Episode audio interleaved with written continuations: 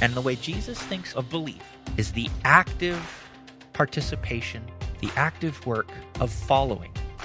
And that makes believers in Jesus followers of Jesus. Believing is following. What you believe about Jesus will change everything you know about yourself, your world, your destiny. Welcome to our series on the Gospel of Mark, Son of God.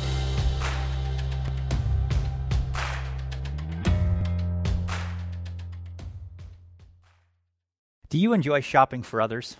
Are you one of those people that loves to run out all times of the year, maybe visit a store like the Christmas tree shop, or as you're just going through Target or browsing Amazon online, you think, gosh, that would make a really great gift for this person, their birthday, anniversary, something's coming up, it's Christmas, it's a, it's a big occasion, I could buy this for them. If you're one of those people, uh, I just want you to know I pray for you on a regular basis because I think most of us, or if people are like me, I guess I should say, uh, shopping isn't always the easiest thing to do. Getting gifts for others isn't always easy. And there's a lot of reasons why. I think sometimes it's really hard when we don't know them all that well or it's a person who has a real interest and has a hobby perhaps that they've had for many, many, many years, and they kind of have all the things that go along with that. So you know that a friend is into golfing, let's say, and they have gloves and shoes and all the different kinds of balls and clubs that would work in all kinds of situations and shirts and memberships. They not only have a golf bag, but they have a golf cart. They have their own golf cart that they drive around the golf course, of course, where they have a membership. And so some people can be hard to buy for when they kind of seem to have all the things that go along with their hobbies and interests. But sometimes we just don't know what they like. We don't know what they need. And sometimes, even when they like or need something, that it turns out to be the wrong occasion in getting them that gift. I remember a friend of mine when we lived in Canada bought his wife something that she had said that she wanted. I think it was for her birthday, or perhaps it was for uh, Christmas or some other event like that. But it was a big day. It was kind of focused on giving a gift for her. And he got her a Dustbuster vacuum.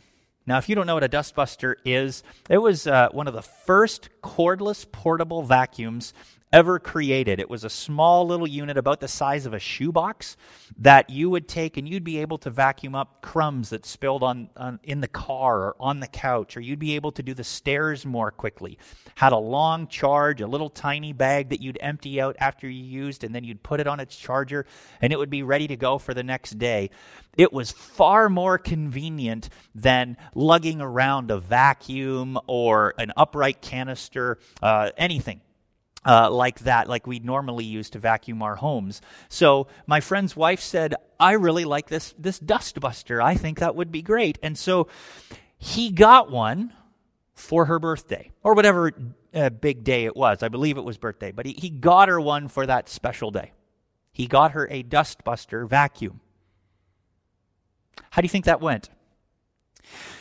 And what he learned and what we know is that sometimes we give the right gift, something that people say they want, something that people say that they need, but the occasion turns out to be wrong.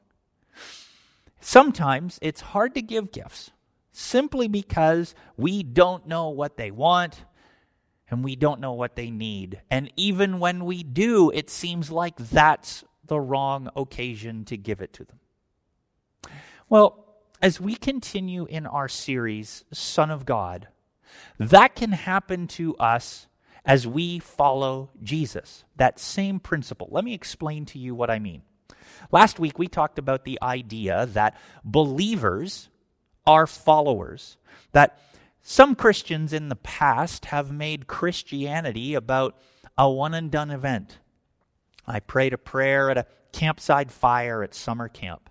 Or I was baptized as uh, in my church, or I went through a class, a catechism class, and I and I passed, and therefore I'm a Christian. I, I go to church, I took this class, I did this thing. That's what makes me a believer. But believing always translates into action. And as believers, what Jesus does is he says, Listen, let me make this belief something really, really easy for, for you to understand. He says, Follow me. In other words, believers are followers. In other words, it's less about a moment in time where you did things, where you checked things off the checkbox list but rather an ongoing action, an ongoing attitude that says, I'm going to follow Jesus and make his priority, his mission, my priority, my mission in life. And that begs the question how do we do that? How do we follow Jesus without falling into the checkbox trap? Well, I think the answer is found in the word follower. Let's if Jesus called us followers, what does that make Jesus?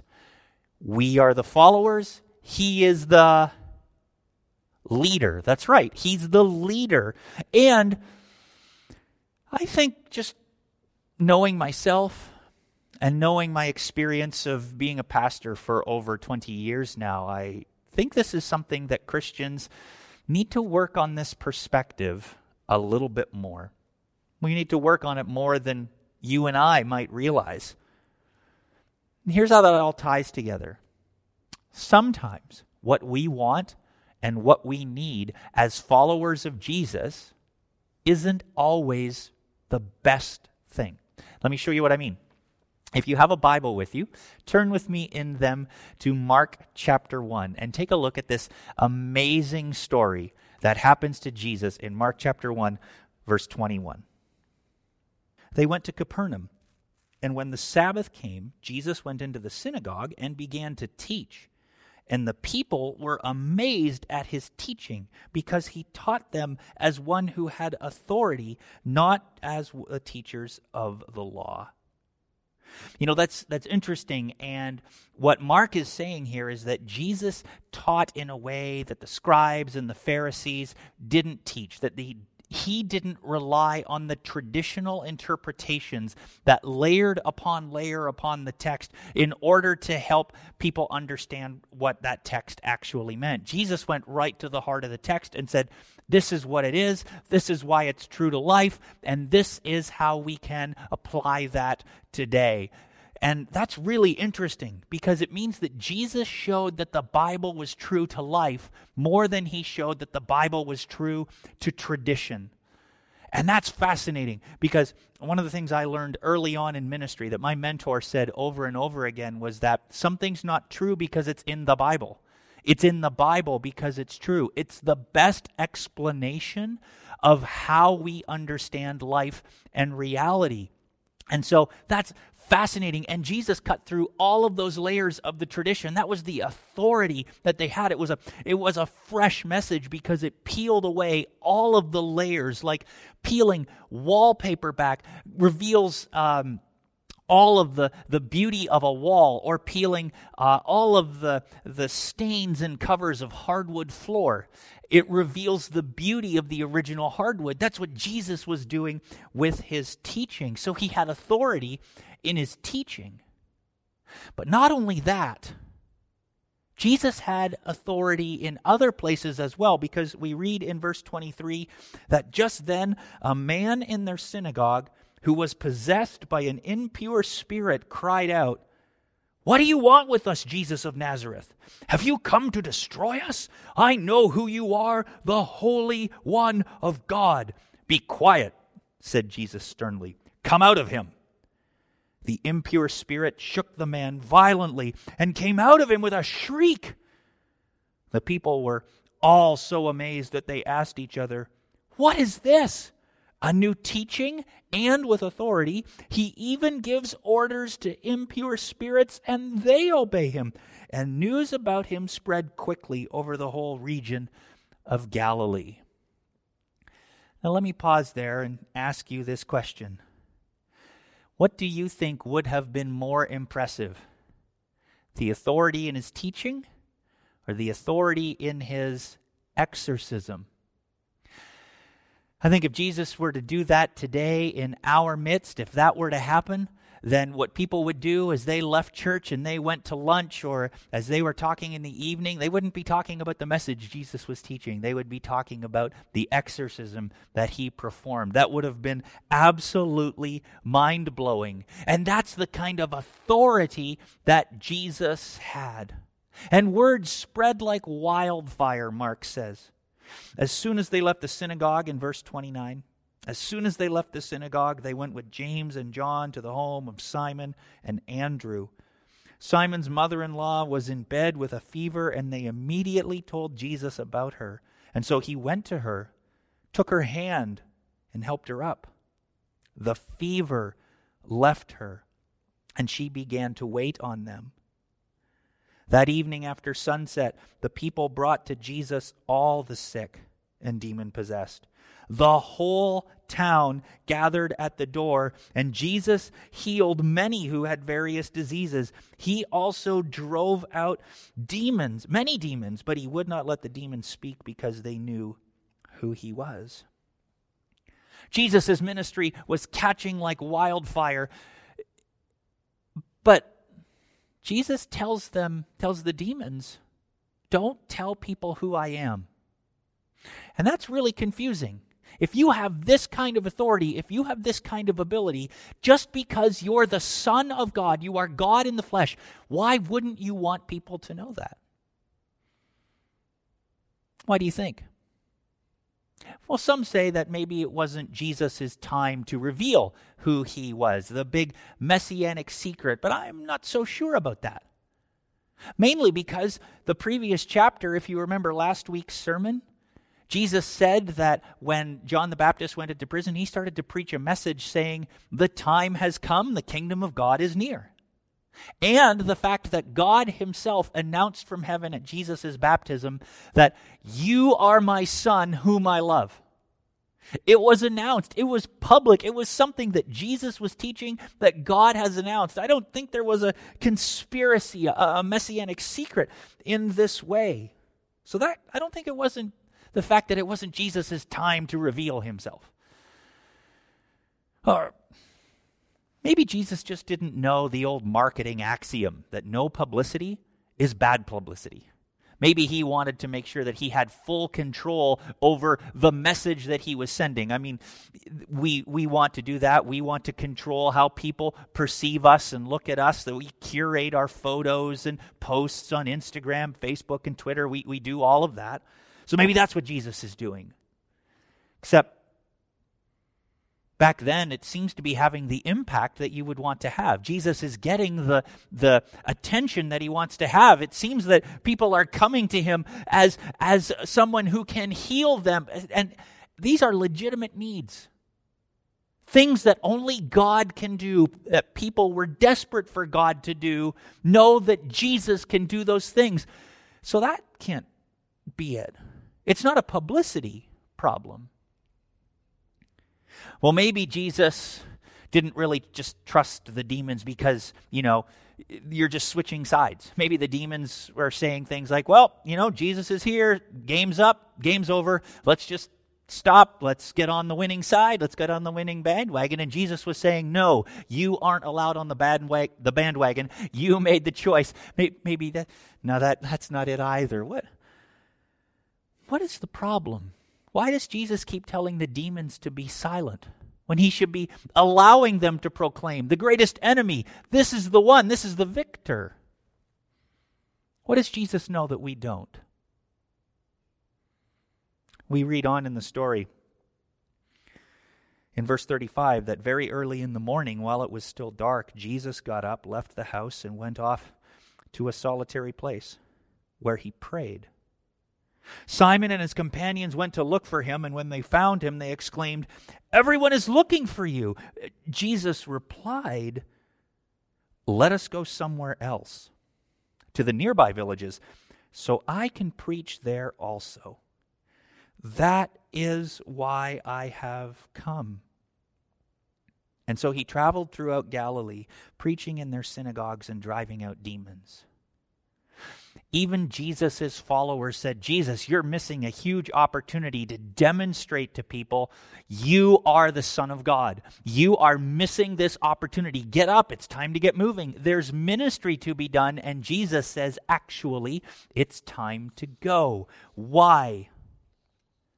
Because Jesus knew that even though driving out demons, that healing diseases was important, it wasn't the most important to him. To Jesus, he believed that his teaching was more important than his healing and exorcism. To Jesus, he felt his instruction was more necessary than his intervention that the best way to intervene was not through exorcism and healings, but the best way was through his teaching. And that's interesting. Because what Jesus is saying here is that sometimes people don't know what they need the most. He knew that the demons weren't on his side. And after some time in prayer, I think this is one of the greatest temptations Jesus would face outside of the cross. That after some time in prayer, Jesus realized that they were tempting him to do really good, needed things, but not the most necessary thing. And what that means is that we need his instruction more than his intervention as followers of Jesus, we need his instruction, his teaching, his preaching, more than we need his intervention. If that's true, if Jesus is right, then that has a couple of powerful implications for us. The first is this one states, one of these statements says, You know what I need, while the other says, I know what I need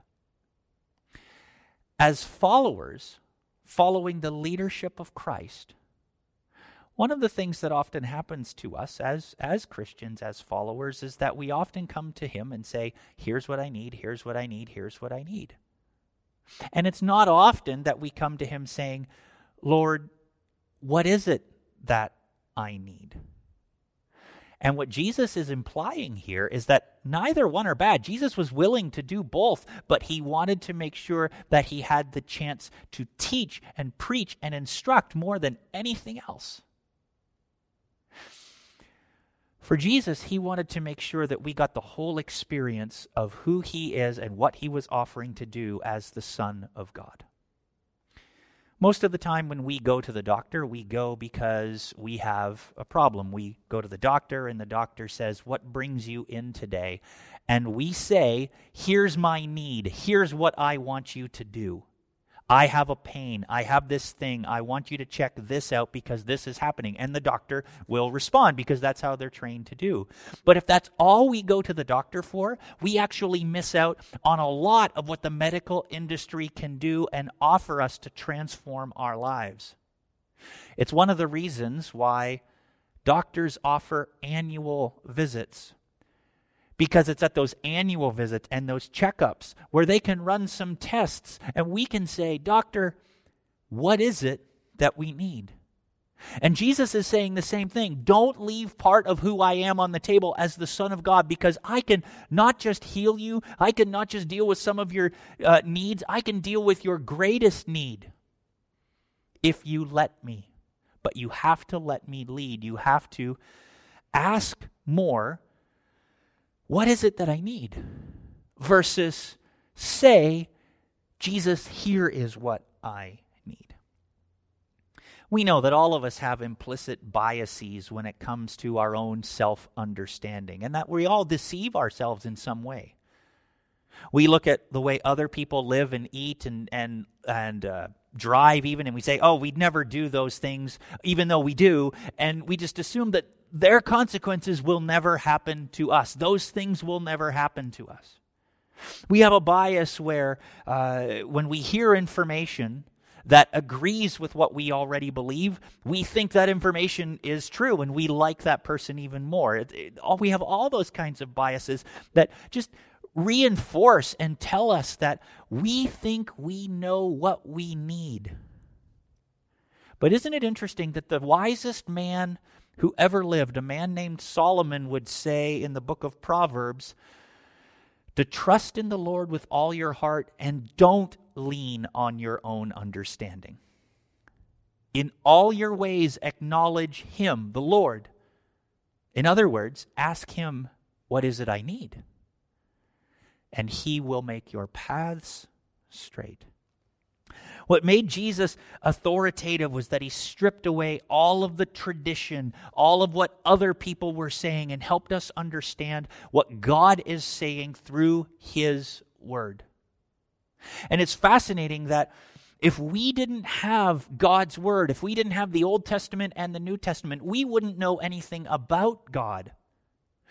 We would see our broken world, we would see our broken lives and the things that go wrong in our relationships, and we would assume that there's some God out there that's judging us, and we need to appease him in some way, and that we need to offer sacrifices, or we need to do, you know, we need to earn his favor and love, and we need to earn him because otherwise he's going to crush us like bugs. And the Bible tells us the exact opposite. It, he, they tell us that the problem is even greater than you could ever understand, but that God loves us so much, He's going to do something about it personally by paying for our sins with the death and resurrection of His Son. We wouldn't know that if it wasn't for God's word, his inspired holy scriptures to us. And that's what Jesus wants to do for us most of all is help us to know the truth about who God is, the truth about who we are and how we can change. And how God wants to help us change, to transform us, to sanctify us, to be like Jesus. We need to know and meditate on His Word more than we know. And Jesus, through His Holy Spirit, His indwelling Spirit, wants to teach us. We, we limit Jesus when we say, more often, I know what I need. Meet this need. Than when we come to Him and say, Jesus, what is it that I need? This isn't to say that it's not wrong to come to Him and say, Lord, here is what I need. That doesn't mean that we can't ask Him for His supernatural provision. But when we do that, we, we essentially take the buffet table of all that Jesus is as the Son of God, all of who He is, all of the options, all the variety, all the choice, all the freedom, and we limit it to one or two options to say, This is what it means to have you as God to me. And doing that says, This is God to me. It shrinks God down, it whittles God down. It says, This is who you are, and you have to come to me on my terms. And that's very dangerous. It twists scripture to say, This is who what you have to do in order for you to be God for me. And and well, that's how we get heresies like a health and wealth gospel that says, unless God makes me healthy, then I either have to keep earning His uh, mercy and attention or somehow He's failing me. If He doesn't make me wealthy, then I have to somehow do things differently. I just don't have enough faith or something like that, or, or He's just not paying enough attention to me. This God is not a God for me. And we try to control who God is when we ask, when we, when we tell him this is what I need too much, because it says that I know what I need more than you do. And as followers, we need to let Jesus live. That's the first implication. One says, Jesus, you know what I need. The other says, Jesus, I know what I need. This is what you need to do. Will you please do this? And letting Jesus lead us assumes that we don't always know what we need. And secondly, the second implication is this is that the mission of Jesus cannot be accomplished without the message of Jesus. That if the Son of God, if all he's known for is healings, then all we ever deal with in life are the symptoms, are the results of a much bigger problem, the one that Jesus wanted to tell us about in His Word, the one that He wanted to show. This is how to be right with God through faith, that the actual disease of sin is what's causing us to be separated from God. We deal with just the symptoms of all the things that sin is causing, and we try to solve it in our own strength. So, as followers, we need to prioritize the message as we follow Jesus in his mission. Sometimes we can get so focused on doing good things that we miss that opportunity. We feel good when we do good things, right? It feels good to serve the poor. It feels good to put some money in the donation plate or to make a donation to a local charity. It feels good. But if it's not often tied to the message of Jesus, it only does temporary good, not eternal good. It needs to be connected.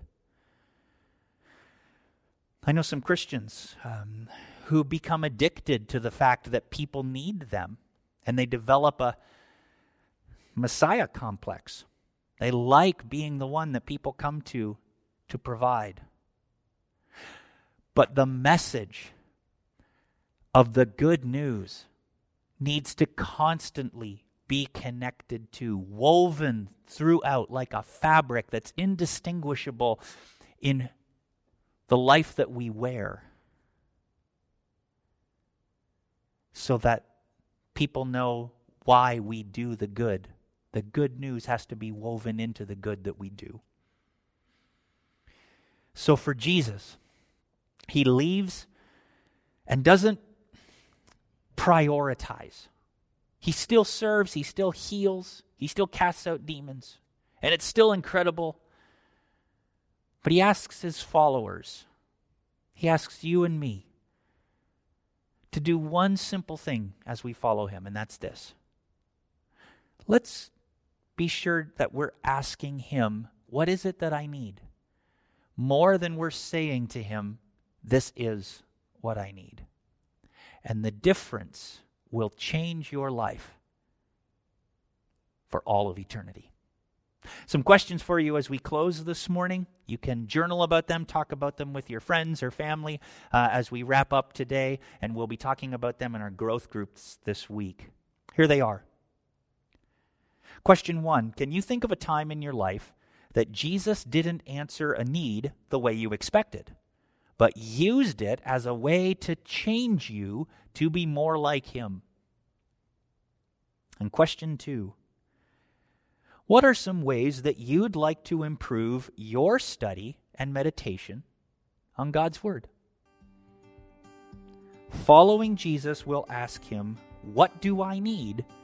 more than say to him, Here's what I need. Let me pray for you. Jesus, it is so easy to come to you with all of our problems because we know you are the solution to all of those things. But Lord, sometimes we don't know what we need the most. And ultimately, what we need most in our lives is to trust you and let you lead. So, would you help us, Lord? To be the kind of Christians, the kind of believers, the kind of followers who ask more often, Lord, what is it that we need?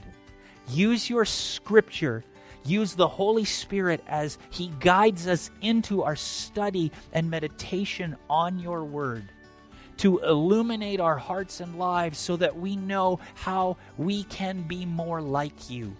And would you use it to sanctify us and change us so that we are transformed to be in your image? Lord, we are so thankful that we can bring our needs to you. And Lord, would you help us to remember that you know what we need more than we do. And would you help us to trust you as we ask you, Lord, what is it that we need today? And would you teach us? Would you transform us, I pray, in Jesus' name? Amen.